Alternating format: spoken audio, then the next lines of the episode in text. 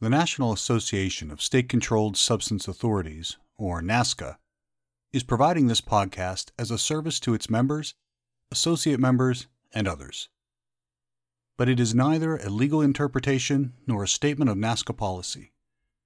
Reference to any specific product or entity does not constitute an endorsement or recommendation by the NASCA Association. Views expressed by guests are their own, and their appearance on this program does not imply an endorsement of them or any entity they represent. Views and opinions expressed by the NASCA podcast host are those of the podcast host and do not necessarily reflect the view of NASCA or any of its officials. If you have any questions about this disclaimer, please contact our office at nasca.org.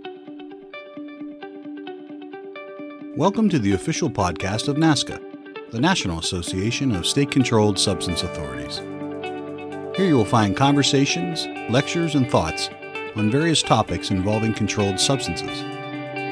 Leading experts sharing their knowledge and ideas on today's medications, dangerous drugs, and substance abuse. NASCA is an association of state government agencies, along with various stakeholders, who oversee controlled substances. Through this association, we work together to make our country, our world, a safer place. Welcome to the program, and thank you for being here. I'm your host, Alan McGill. I'm here with Libby Baney. She is the representative, or I guess she's worked with the Alliance for Safe Online Pharmacies for quite a few years. I had first heard Libby speak at a NASCA conference. I think it was back in 2015, I want to say, or 2016. I remember her uh, giving us a lecture there. And that was probably the first time I had actually heard about online or fake pharmacies. And so I'm excited to have you on the show. Thank you for being here. Great. Thanks for having me, Alan. I'm glad you remembered that talk. Yeah, it was, it was great. And so what I wanted to do uh, is discuss all your your work there with Safe Online Pharmacies. But before we get into that, maybe you could just tell our listeners a little bit about yourself and about the alliance. Thank you. Of course. So I, am currently in our Washington office of Faegre Drinker Law Firm, where I serve as a partner in the government affairs and regulatory practice. I'm supporting the Alliance for Safe Online Pharmacies nonprofit and the ASOP Global Foundation, another separate nonprofit for the last about 15 years since we founded ASOP in 2009. And I've been able to both be a partner at the law firm and support the alliance's work for that for that period of time in our DC office. And it brings me globally because the internet is global. So uh, while I say I'm here in Washington, our offices, we have offices around the world and do a lot of work with stakeholders, including law enforcement and healthcare regulators and patient advocacy organizations and legitimate manufacturers and pharmacies across the globe to try to protect patients from illegal online drug sales. And we'll get into this, Alan, but that problem has only increased since I started this work in 2009. ASOP Global's origin story was recognizing that the internet would be potentially a very positive place for patients to access medicines, but also a very dangerous place for patients where criminals could take advantage of the opacity and international nature of the internet and lure patients into buying dangerous substances, including controlled substances, but also other counterfeit or, or substandard prescription drugs. And those those fears and the opportunity of the internet has only um, evidenced itself in the pandemic. And we could talk about the trends that we're seeing in the alliance's work and and how we have to continue to try to stop illegal online drug sales. Yeah, this is, you know, it's interesting because, you know, in the work that I do now with the attorney general's office in Pennsylvania, we actually have a program on online pharmacies, fake online pharmacies that mostly we talk about with seniors. But of course, as you know, we've seen this with kids as well, buying mm-hmm. fake medications, uh, such as, you know, the Ryan Haight Act and, and those yeah. sort of things that came from that. But maybe you could talk about like how much you're seeing right now compared to what you saw when you started, how many fake online pharmacies and how prevalent it is. Thanks. Yeah. The issue only continues to grow is the short story. So in 2009, Alan, you and I and others were really worried about illegal online sales of controlled substances. And you mentioned the Ryan Haight Act, which was was passed in response to illegal online sales of controlled substances, where a young man died of taking taking an overdosing on drugs that he bought online. That problem of illegal controlled substance sales online continues to persist, and, and we can talk more about the data there. In addition to the website based problem, we now, since 2009, have seen an explosion of social media, illegal online sales, as well as illegal sales in online marketplaces. And when I talk about illegal sales, I'm going to define that term for us as a lawyer. One, sales of prescription drugs without a prescription. Right? If it's just an order form, and this is where it gets muddy with telemedicine, and I could get into some of the weeds there, but you know, a a prescription drug sold without a legitimate doctor patient relationship, without a valid prescription is a red flag or, or violation number one. Sales of controlled or sales of drugs that are misbranded, adulterated, substandard, counterfeit, diverted, controlled substances without compliance with the law. So sort of regulatory violations of the nature that endanger public health and safety, counterfeit drugs, as I mentioned. And then, of course, sales of prescription drugs by unlicensed entities. As you know, Alan, pharmacies in the United States have to be licensed both in the state where the patient is located, so here in Washington, D.C., and where they are located. So they need to be have licensure in the state where the patient's located. Unfortunately, you see many illegal online drug sellers saying, well, I'm licensed in some foreign country, and so therefore I can ship to you. That is not consistent with how um, pharmacy practice works in the United States. And and puts patients at risk for, for buying from unlicensed sellers without the benefit of regulatory oversight. So big three, sales of prescription drugs without a valid prescription, sales of misbranded, adulterated, substandard, diverted products, and sales of drugs without the regulatory pharmacy license in the state where the patient's located. And that problem, those three big violations have been consistently the problem and, and the, the threat that puts patients at risk for illegal online drug sellers since I've been involved in this and since really the National Association of Boards of Pharmacy back in 1999. Can you think, can you believe that started the, uh, started an online pharmacy verification program. And so, you know, some version of public health and safety have been working on this issue since at least 1999 and, and probably, you know, other states and, and entities were thinking about this before then. But from 1999 to today, the problem has persisted with those big three violations the application of those th- big three violations is either on websites, as you and I have discussed, or on social media or on online marketplaces. And the demographic that, that illegal drug sellers are targeting, the types of risks associated with buying in different channels, and the public policy or legal solution to, to cracking down on those dangerous drug sales vary by those verticals, websites, social media, and online marketplaces. Let's let me talk about the first point that you brought up because I think it's a good one, especially for seniors or anybody else. It really doesn't matter. I guess I, I keep going back to seniors just because that's the most prevalent group that I address with this issue. But of course, it affects teens and anybody else. But one of the things you said was the doctor patient relationship, which is important, right? That's the first part. And what mm-hmm. we see, and I'm sure you see this too, is, and maybe you can just talk about this a little bit more, is how an individual will contact what appears to be a legitimate pharmacy online because the website looks great and it looks legitimate. They'll get an interaction with somebody and the very first thing they'll say is, you know, where they'll question about, can I get my doctor to prescribe this and I'll buy it through you? And one of the red flags that I've noticed is, of course, that they'll say, well, no, we have a doctor here and yeah. we'll contact, you know, I'll have him talk to you or she talk to you and then they do that. So maybe you could address that in the terms of what is a doctor patient relationship? Because mm-hmm. that's sometimes a sticking point for prosecutors as well as, as law enforcement is what, how do you establish that?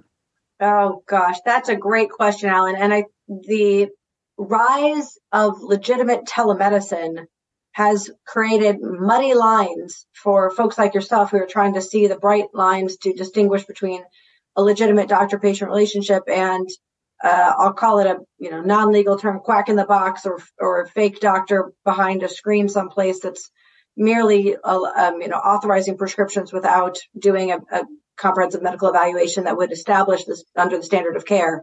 This really gets back to the standard of care at state under state law, and the a doctor, assuming you have a you have to have a real doctor, and so Dr. Baney in this case is behind a screen, and Dr. Baney has to be able to collect enough information from the patient to do a medical evaluation consistent with the standard of care. And the standard of care is based in local pharmacy practice and depending on the type of, you know, condition. And so there's lots of elements.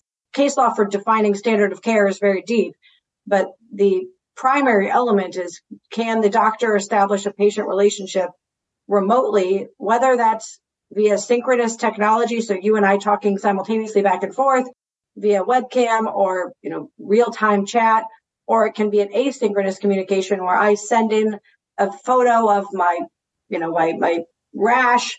The doctor reviews it. I send in my information. I tell you how long it's been. I fill out some paperwork and then Dr. Baney at some point at his or her leisure can look at that information and make a medical evaluation based on the data provided by the patient. Those are very, those are forms of legitimate telemedicine, asynchronous and synchronous telemedicine and state law. The majority of state law allows for both types of that, the doctor patient relationship and establishing a patient doctor relationship via telemedicine. And that is, those laws have changed substantially in the pandemic for good reason, right? We, everybody was getting healthcare from however they could via synchronous or asynchronous telehealth for a very good period of time there. And, and part of my work when I go back to my had a Faegre Drinker is representing a lot of legitimate telemedicine companies. And I spend, you know, a couple hours a day helping telemedicine com- companies and their pharmacy operations be in compliance with the state laws that I'm discussing and the federal laws that over that sit on top of that. And so there's a great world in which telemedicine is very helpful. But to your point, Alan, it can create complexity for prosecutors or for law enforcement trying to distinguish between is this a rogue, illegitimate online pharmacy or telemedicine operation that is merely a pill mill clicking through forms and not establishing a doctor patient relationship consistent with the standard care? Or is it good practice of medicine?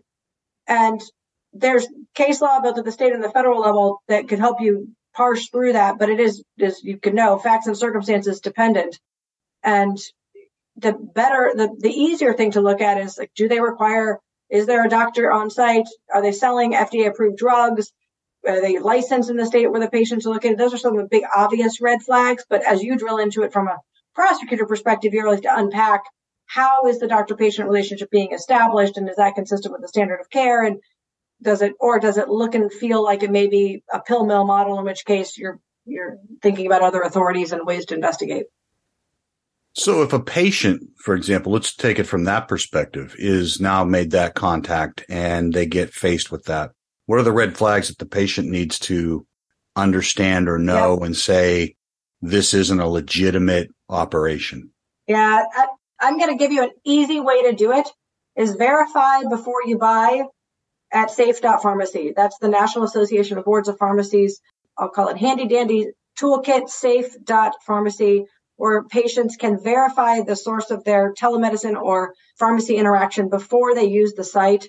It has a, you can type in the name of an entity in the safe.pharmacy tool and it will allow you to verify. LegitScript also has a similar tool where patients can proactively verify before they buy that really is the only way. Those two entities, both LegitScript and the National Association of Board of Pharmacy, uh, Boards of Pharmacy, they proactively accredit telemedicine and online pharmacies and do that checking for you. But the underlying, does it have a real doctor? Are the doctors licensed? Are they selling FDA approved medicine? Are they, is the pharmacy licensed? Does the pharmacy have regulatory violations? All the diligence that frankly patients can't do themselves with any real ability, that the National Association of Boards of Pharmacy, Safe.Pharmacy, or LegitScript have done that for you.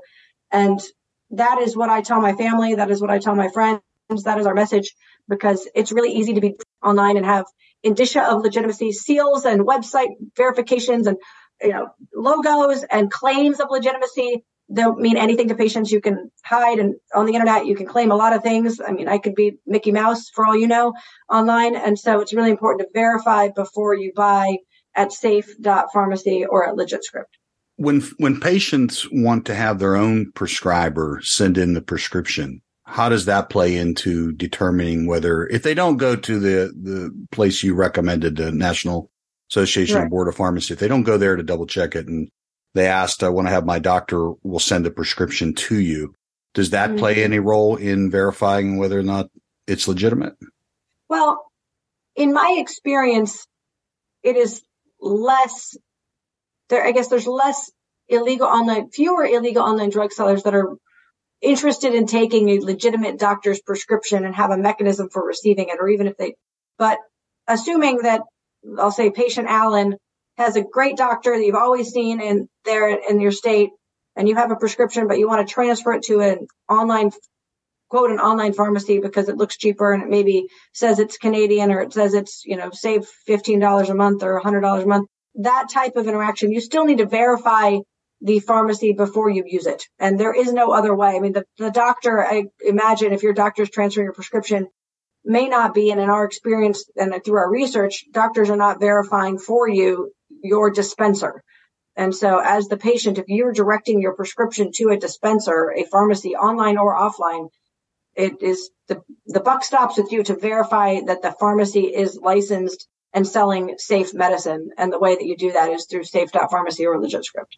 The other thing, and we're we're talking about, you know, just medications in general. This isn't just about the narcotics or controlled substances. We're talking about all medications in this instance, correct?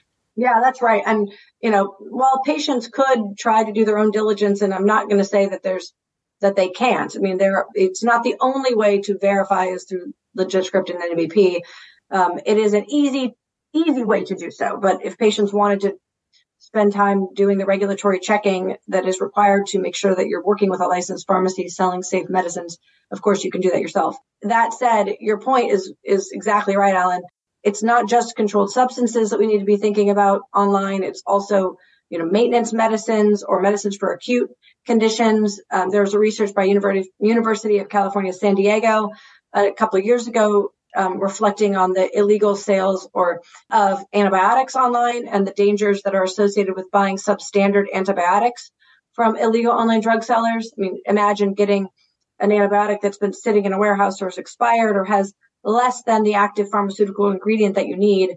That just exacerbates your own infection, but also the global problem of antibiotic resistance and so buying quality medicines, whether controlled substances or standard prescription drugs for any therapeutic area is really important for public health. It's important for your personal health. It's really important for public health. And it's unfortunately very easy to, to sell substandard or counterfeit or diverted products through illegal online drug channels in search, social, and online marketplace, which is, you know, comes back to our, our big problem of how do we stop that? through prosecution, education, and, and hopefully consumer awareness. Three major things to look out for. Make sure that you establish there's a legitimate doctor patient relationship.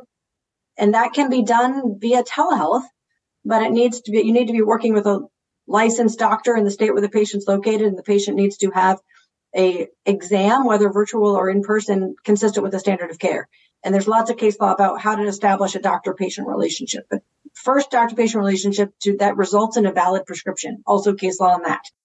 Two, sales of prescription drugs compliant with U.S. law. So selling FDA approved drugs to patients.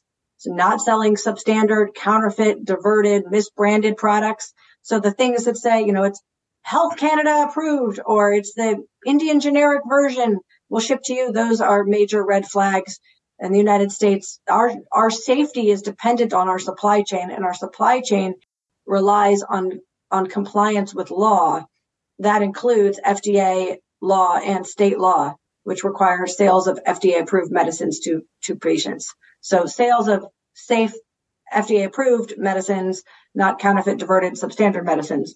And then third is making sure that the entity that you're working with or buying from is licensed in the state where the patient's located. It's an actual pharmacy actually licensed where the patient is resides. And so in my case, I would need to have a pharmacy that is um, regulated by the state board of pharmacy here in Virginia and um, is compliant with those laws. And the best way to check if any of if all three of those things are being complied with is to verify before you buy at safe.pharmacy or at LegitScript. You can do your own verification, but the simple way to do it is to verify before you buy at safe.pharmacy or LegitScript. we talked about this a little bit, but I, just wanted to get some basic numbers, I guess, because I've seen it bounce around a little bit over the years. But I think I read a recent one that 97% of the online pharmacies are fake.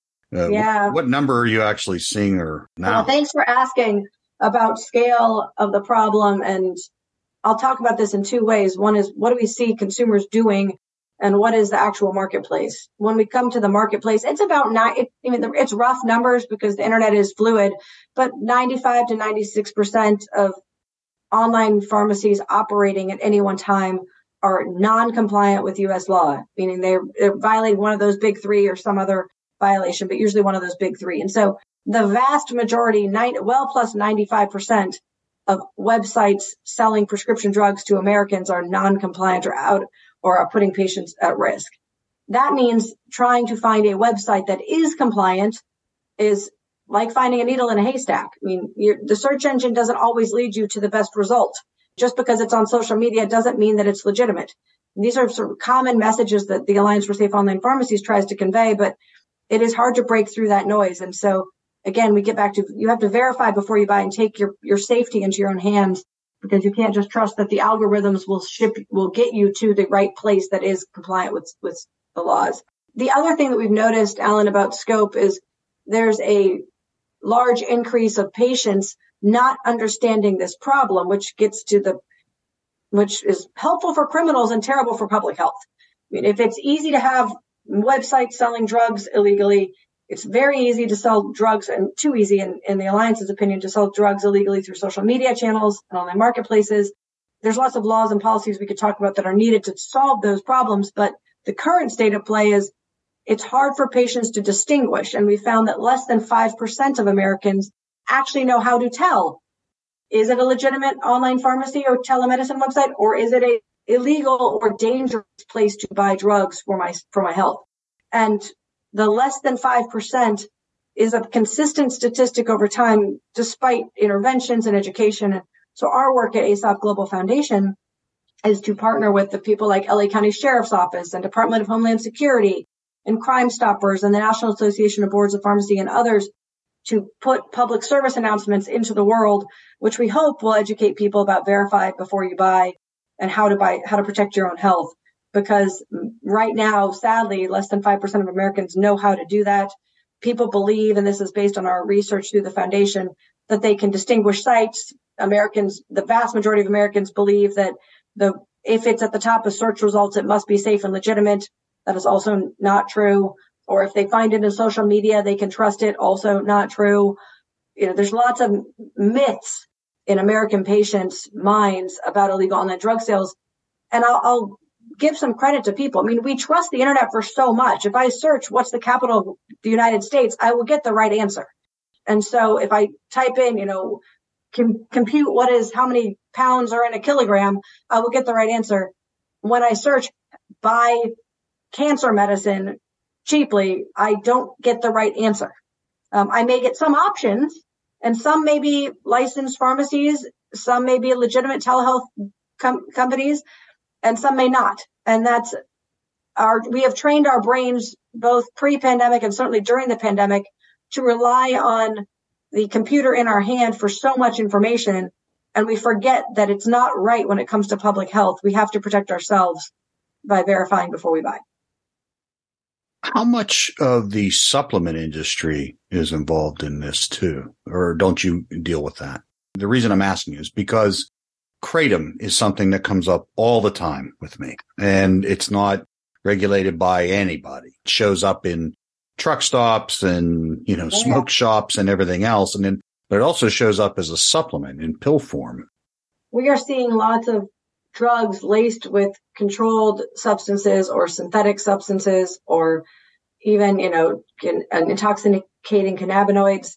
And we could talk about the regulatory complexity that creates from a Food Drug Cosmetic Act and Controlled Substance Act perspective. And but you're right to be observant that things sold on there's lots of different types of products sold online, not just a prescription drug that is intended for therapeutic benefit, but also other types of dangerous substances, kratom, you know, intoxicating cannabinoids, or you know, cannabinoid products that are marketed as one like a CBD product that maybe have intoxicating cannabinoids, THC, or other drug substances in it. And that's another hot topic that I, I spend time on is continue to work on regulation and safety of the cannabinoid market, which is exploding in the States, as you well know. In addition, you see other types of, I'll call them claim supplement type products or cl- products claimed as supplements that have drug ingredients in them, active pharmaceutical ingredients in them, making them a drug. That's been a long, a long problem as well. And FDA warning letters and have, you know, there's, there's lots of FDA warning letters warning patients about that. But from a, from a patient perspective, it comes back to like, what can I trust when I buy on the internet? And the answer is you really have to ver- know your source when you're buying because the supply chain is our safety. And if you're buying something that claims to be, you know, for treatment and cure of something and it's not an FDA approved drug, you're just not going to get what, you, what you're paying for. And it could put your health at risk. This has been a great discussion. I really appreciate all the information. And of course, I'd love to have you back. I hope you'll come back. I know there's some things in the work we want to talk about that we can't talk about right now. So I'm going to tease the audience and say yeah. when that is resolved, you know, we'll be able to come back and talk about that. So I hope you'll be willing to do that. Cause I will, of that. course, Alan. Well, there's much going on. I mean, our partnerships at the Alliance for Safe Online Pharmacies, I, I hope are wide and deep. I've appreciated longstanding partnerships with, with NASCA, of course, and NABP and the FDA and, and the regulatory community and the law enforcement community that is part of the solution. And, you know, the ASOP's a nonprofit organization founded with the mission to protect patients from illegal online drug sales, but without any actual authority. You all in, in the controlled substance um, enforcement community and the regulatory community can help a lot by bringing this issue to the public. So thank you for this podcast and also for your continued education of the older American population. This is also a youth problem. You know, we want to enforce some of this because we have to use enforcement as as a tool to stop criminal behavior. But unfortunately, as, as I mentioned with HSI yesterday, we can't enforce our way out of the problem. It's big enough that we all have to tackle it together. And so thank you and, and the NASCA community for being part of the solution and doing what you can with the authorities that you can to try, help bring justice to patients and, and put criminals on, at least on the back foot that are using the internet to put patients at risk and violate U.S. laws that could endanger us all. And I do think it's a, it is a global problem. So our work will remain to be global as, as the internet is everywhere. And I appreciate the, both the domestic and international collaborations that the Alliance has forged over the last 15 years to try to continue to solve this problem. Well, thank you very much for being here and, and have a, have a great summer. Uh, thank you. You too, Alan. I appreciate you. The Executive Board of NASCA and the Education Committee would like to thank you for joining us. The music for this podcast was provided by Joseph McDade. And if you like Joe's music, please visit josephmcdade.com. You can support Joe on Patreon. You can also find all of our episodes at Apple Podcasts, Spotify, Google Podcasts, or wherever podcasts can be found.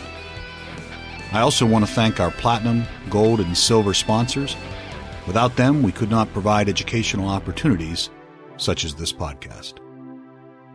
NASCA also invites you to join us at our annual training conference, where we educate through networking, exchange of ideas, and by experiencing some of the best speakers on current topics and trends involving controlled substances. To learn more about NASCA, our conferences, and educational programs, visit our website, nascsa.org. That's NASCA.org. I hope you learned something and moved forward. Please join us again on our next podcast.